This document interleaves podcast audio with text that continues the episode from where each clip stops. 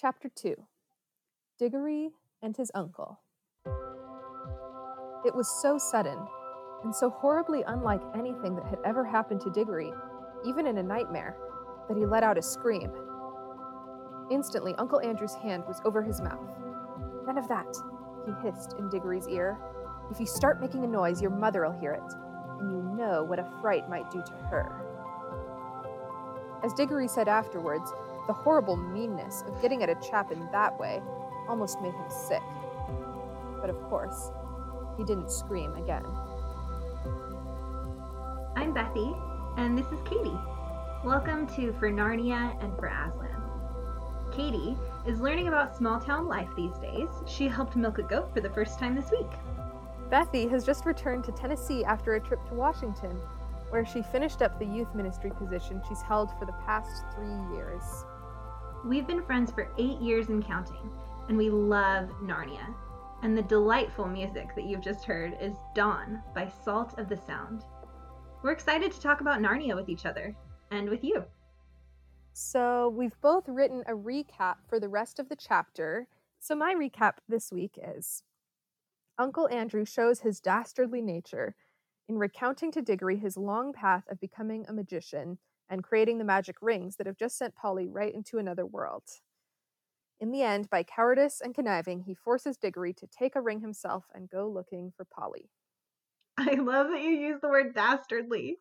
I thought it was I- fitting. I never think to use that word. Thanks. What's your recap, Bethy?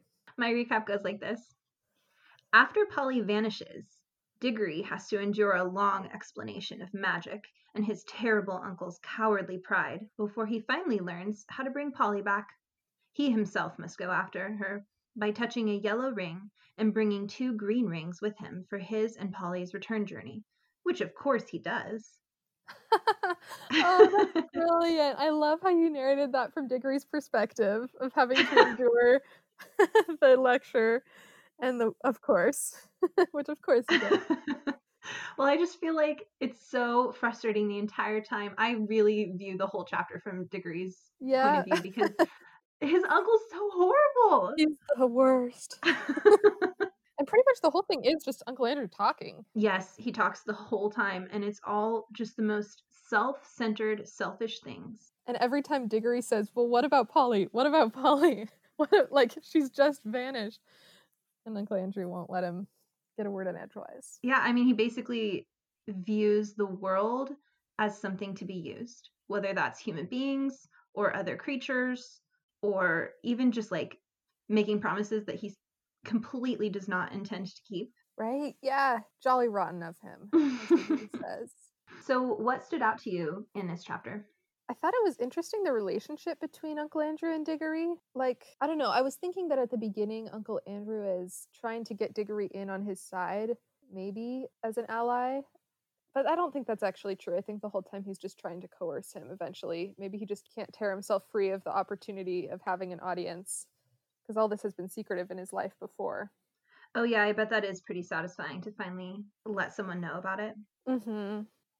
Something that stood out to me was how insistent Diggory was on right and wrong, and that he had so much to say to Uncle Andrew about that, that he was willing to speak to a grown up very strictly about right and wrong. That's true. That's really brave of him Yes. and just decent. Yes. well, he's a very decent chap.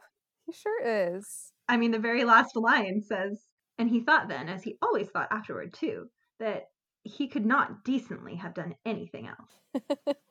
Good for him. Seriously. And I think that's pretty important in this chapter that Diggory is so golly decent because otherwise he would have been cowed by Uncle Andrew's. I don't know, he's got a sort of aura about him and he's the adult, and there's a pretty scary task ahead of Diggory. And I think maybe a lesser character child might have been thrown off, you know, yes, gotten mixed up in all of it. definitely. And Uncle Andrew is extremely manipulative. So it Mhm. would make perfect sense for anyone to fall for it. Like there's a moment where he says something very grand about himself and Mm. Diggory almost believes it. Yes. Then he remembered the ugly look he had seen on his uncle's face the moment before Polly had vanished, and all at once he saw through Uncle Andrew's grand words. All it means, he said to himself, is that he thinks he can do anything he likes to get anything he wants. I love that line. There's so much clarity there, and it Mhm. makes me wonder how many people in this world feel that way that they can do anything they want to get anything they want. How is it put? do anything they like to get anything they want. There it is. Do you think that this chapter is in here mostly to show Uncle Andrew's character? Do we need it for the sake of the plot? I mean, I don't know if Lewis would have had to put much of this chapter there, just plot wise. Yeah, I do think it shows a lot about Uncle Andrew's character and that that informs the rest of our reading of the whole book. But it also gives us a little bit of history behind Narnia, which is really important. Okay, what did you notice about the history? Well, we know that Narnia came from this box that Uncle Andrew found Hmm. that already was from a different world, but it was found from Atlantis. Like, there's just so many levels of history involved in it. Yeah. And I can just see Lewis feeling very excited and interested in this kind of history and wanted to put it in. And it's funny to get the history from Uncle Andrew's perspective. hmm Like, I don't know, when we actually show up in the other world, it has a different feel. Right. One last thing that I wanted to talk about is that Diggory, when he is about to go into this other world that he knows absolutely nothing about, for all he knows, he is about to die. Hmm. And the last words that he says to his uncle are, By gum, said Diggory, don't I just wish I was big enough to punch your head? And that just so stood out to me because I was like, oh my gosh, this kid has learned to be so bold Mm. in just this one chapter that Mhm. he is looking at this grown up and he's like, you know what? I don't care if these are my last words that I ever speak. I want you to know this. Uh, uh, that's so good. I just loved it. That's brilliant. And just so matter of fact, like, okay, here's what has to happen. The fact is, you're awful, and I wish I could punch you. And here we go. Yes. He's so clear. cool. Well, shall we dive into some sacred reading practice? Let's do it. What do you have for us today? So today we're doing Havruta, which is a Jewish practice that pulls on the idea that two people with a text sitting between them can find truth together. They don't need an expert, they don't need other outside sources. Hmm. They can simply have a conversation together based on questions, and between the text and the two of them, they will be able to find meaning. Interesting. So, how do we do it? So the way that you do Havruta is you each share a question and a possible answer. Hmm. I love this idea because it teaches that any answer is valid and also that there's not just one true answer. Any answer can be a possible answer. And so it's Hmm. humble, and I really like that. Okay, interesting. I'm excited to see what it what it's like. So the section that we're going to be looking at is a paragraph that I'll read now, and it's about Uncle Andrew's godmother. Of course, said Uncle Andrew. I didn't dare open the box for a long time, for I knew it might contain something highly dangerous. For my godmother was a very remarkable woman. The truth is, she was one of the last mortals in this country who had fairy blood in her. She said that there had been two others in her time. One was a duchess, and the other was a charwoman. In fact, Diggory, you are now talking to the last man, possibly, who really had a fairy godmother. There, that'll be something for you to remember when you're an old man yourself. I bet she was a bad fairy, thought Diggory. Good for him. so, my question, and then my possible answer, goes like this Did fairies go extinct in our world? Like, did they actually exist and then go extinct, or did they just stop breeding with humans? Or is this a lie that she told to make herself seem more important and her magic more legitimate, and fairies don't exist at all? Hmm. And my possible answer, just because I have always been the type of person that really wants fairies and things like fairies, like elves and all of that, to really exist. Mm-hmm. So I, I would like to think that they are real. Hmm. And my possible answer is that they have gone into hiding and they no longer are around humans. And so it's impossible for anyone to have fairy blood in them now. Hmm. Good possible answer. Thank you. What's your possible answer? A possible answer. Well, that's I can't think of another one. That's such a good one. I mean, another possible answer is that they've disappeared altogether or left the world, Mm, like gone to a different world? perhaps, or faded into a magical world that's no longer accessible to this one. But that sounds a lot like going into hiding. I really like that though, because I was not thinking of them going into hiding in a different world. I was thinking they were just hiding in our woods and forests and things. Hmm. Can I ask a clarifying question? Yes, in fact, you have to ask me a question and give a possible answer. okay. Well, I don't know if this is in the spirit of Havruta or not. okay. My question is Are we talking in terms of what we think about reality, or what we think Lewis is saying, or what we think the narrator is saying? Mm, Does that make sense? yeah. Well, what's your possible answer? My possible answer is that the narrator is assuming that magic is real, as throughout the book, and Diggory is understanding that for the first time, and Uncle Andrew has sort of understood it for a while. I really like that possible answer. and another possibility that I would add is that the narrator is inviting us to realize for the first time that magic is real Hmm. and that all of these things that we weren't sure about before are coming true. Do we keep going with possible answers? If you have another, but normally there's just, you just share one each. Well, so, what I love about this practice is that you can really do this with absolutely any question. huh. any question that comes up in your life. You can look at it in a humble tone and think, well, my answer is a possible answer, but another person might have another possible answer, and that's just as valid as mine. Which, honestly, Katie, I feel like we need more in the world today. just some more humility. Amen. so, that's Havruta. Very fun. So, Katie, what scripture are we going to be diving into today? Well, let's turn to Second Peter chapter 2, verse 17 through 19.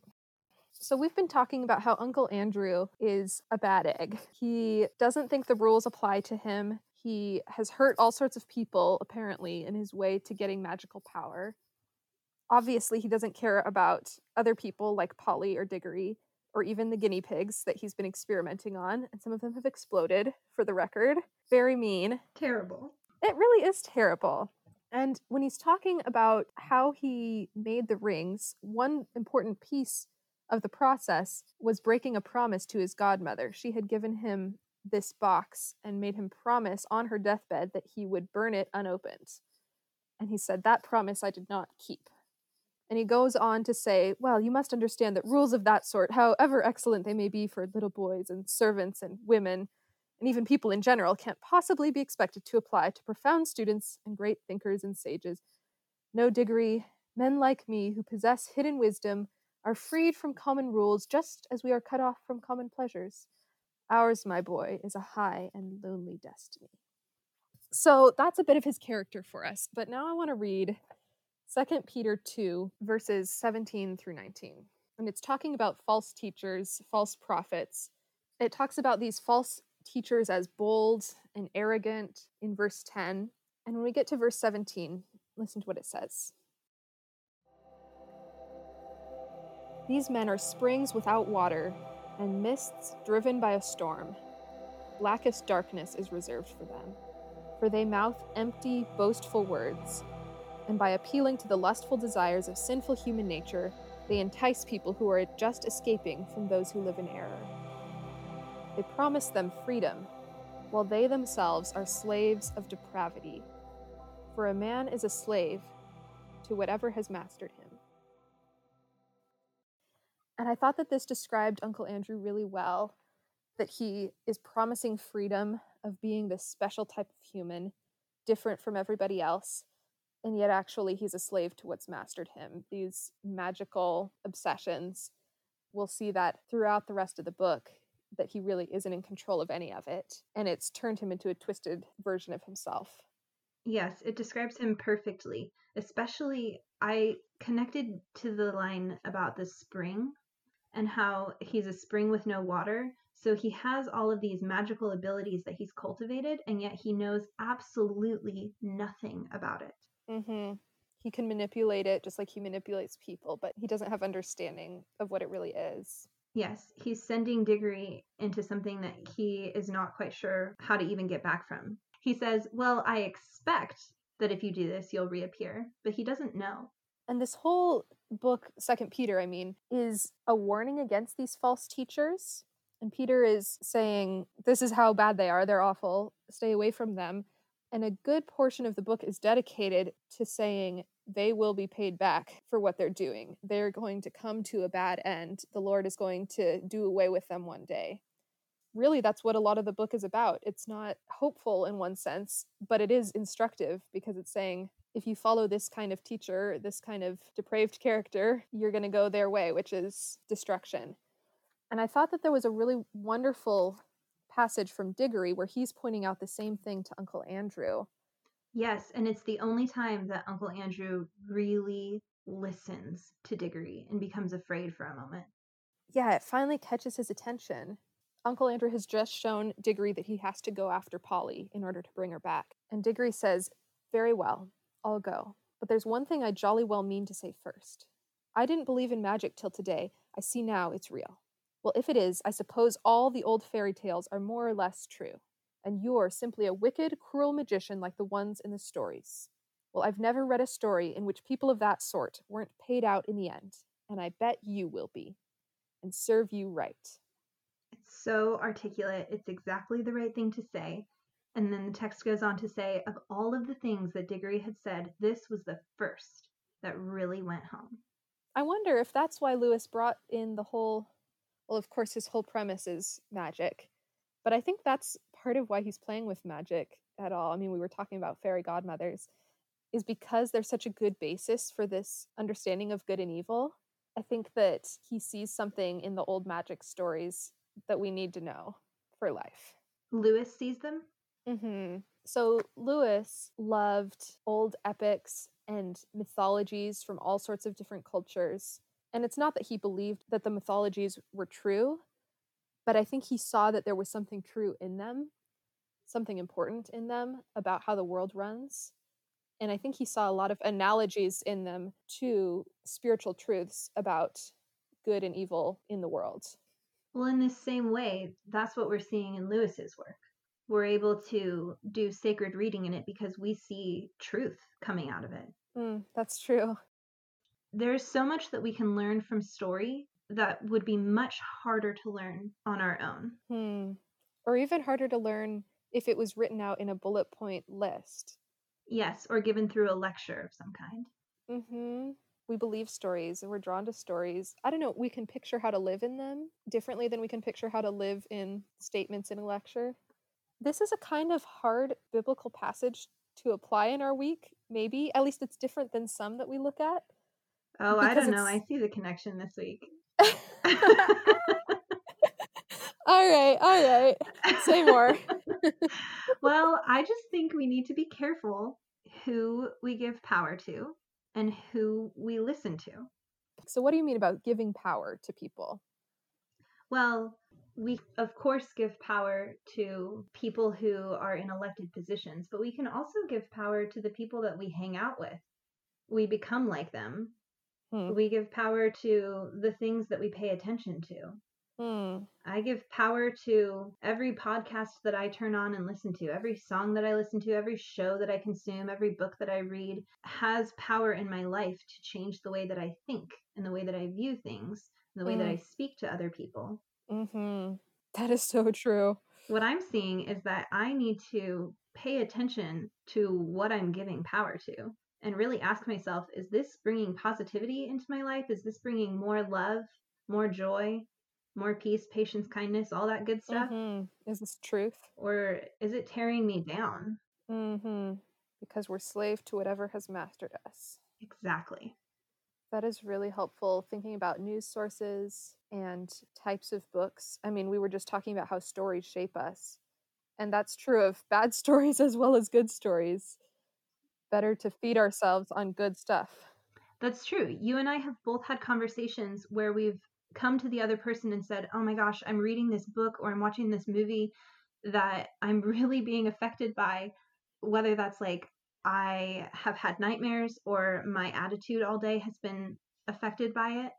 Yeah. You and I, especially, and I think a lot of people are really affected by the stories that we pay attention to and that we consume. Mm-hmm. It's worth paying attention to. And I don't want to say just happy or positive things because there's truth that's difficult as well, that even in a small way happens in Magician's Nephew. Right, of course. But it can be true and good even if it deals with something hard. Right. So this week, what does it look like to turn away from springs without water and from slaves of depravity to sources of God's truth? Mm, there's the rub. I think one practical way for me is going to be when I see the election results coming in, that won't be the only thing that I'm paying attention to. I will make a conscious effort to read some scripture at the same time and maybe listen to some good music. Right now, I'm rereading Persuasion by Jane Austen, and it just makes Oh. me so happy. I can't help but That's smile while I'm reading it. It's so fun. Can I ask what's happening right now? Well, she's spending so much time around Frederick, and Ugh, her heart is just broken. And I know. And there's just been really funny small observations that have happened recently, like the description of the brother, may he rest in peace. And, and oh, the fights between husband and wife over which sister Frederick is falling in love Oh, with. yeah. And he's falling in love with Neither, of them. Yeah. yeah, it's been really Mm. fun. So maybe I'll just I'll try to read several chapters of that in the coming days. I think that sounds like a really good idea. It's like going on a nice walk when you've been cooped up for a while. Same feeling. Hmm. Well, shall we wrap it up? We shall. Here's our last paragraph of the chapter.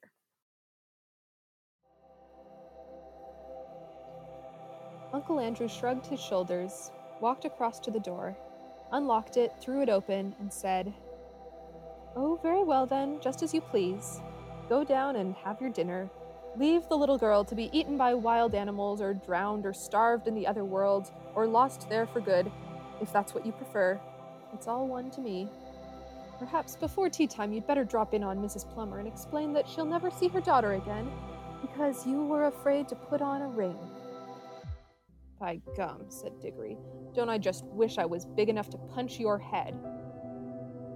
Then he buttoned up his coat, took a deep breath, and picked up the ring. And he thought then, as he always thought afterwards too, that he could not decently have done anything else. So this was the beginnings of the comings and goings of Narnia.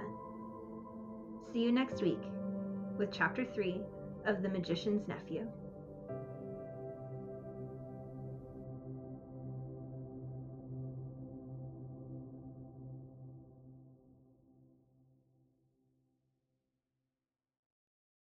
Fairy godmothers.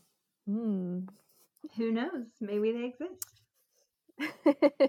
I'm a godmother, Excellent. and I'd like to think that I have a bit of fairy in me. Ooh. Oh wow, excellent. What do you consider your chief responsibility as a godmother? Hmm. Or a responsibility, I should say. Well, I think it's very important to play. Mm. That seems very important, yes. yeah. And I think that you seem so far like a better godmother than old Mrs. LeFay. I hope so.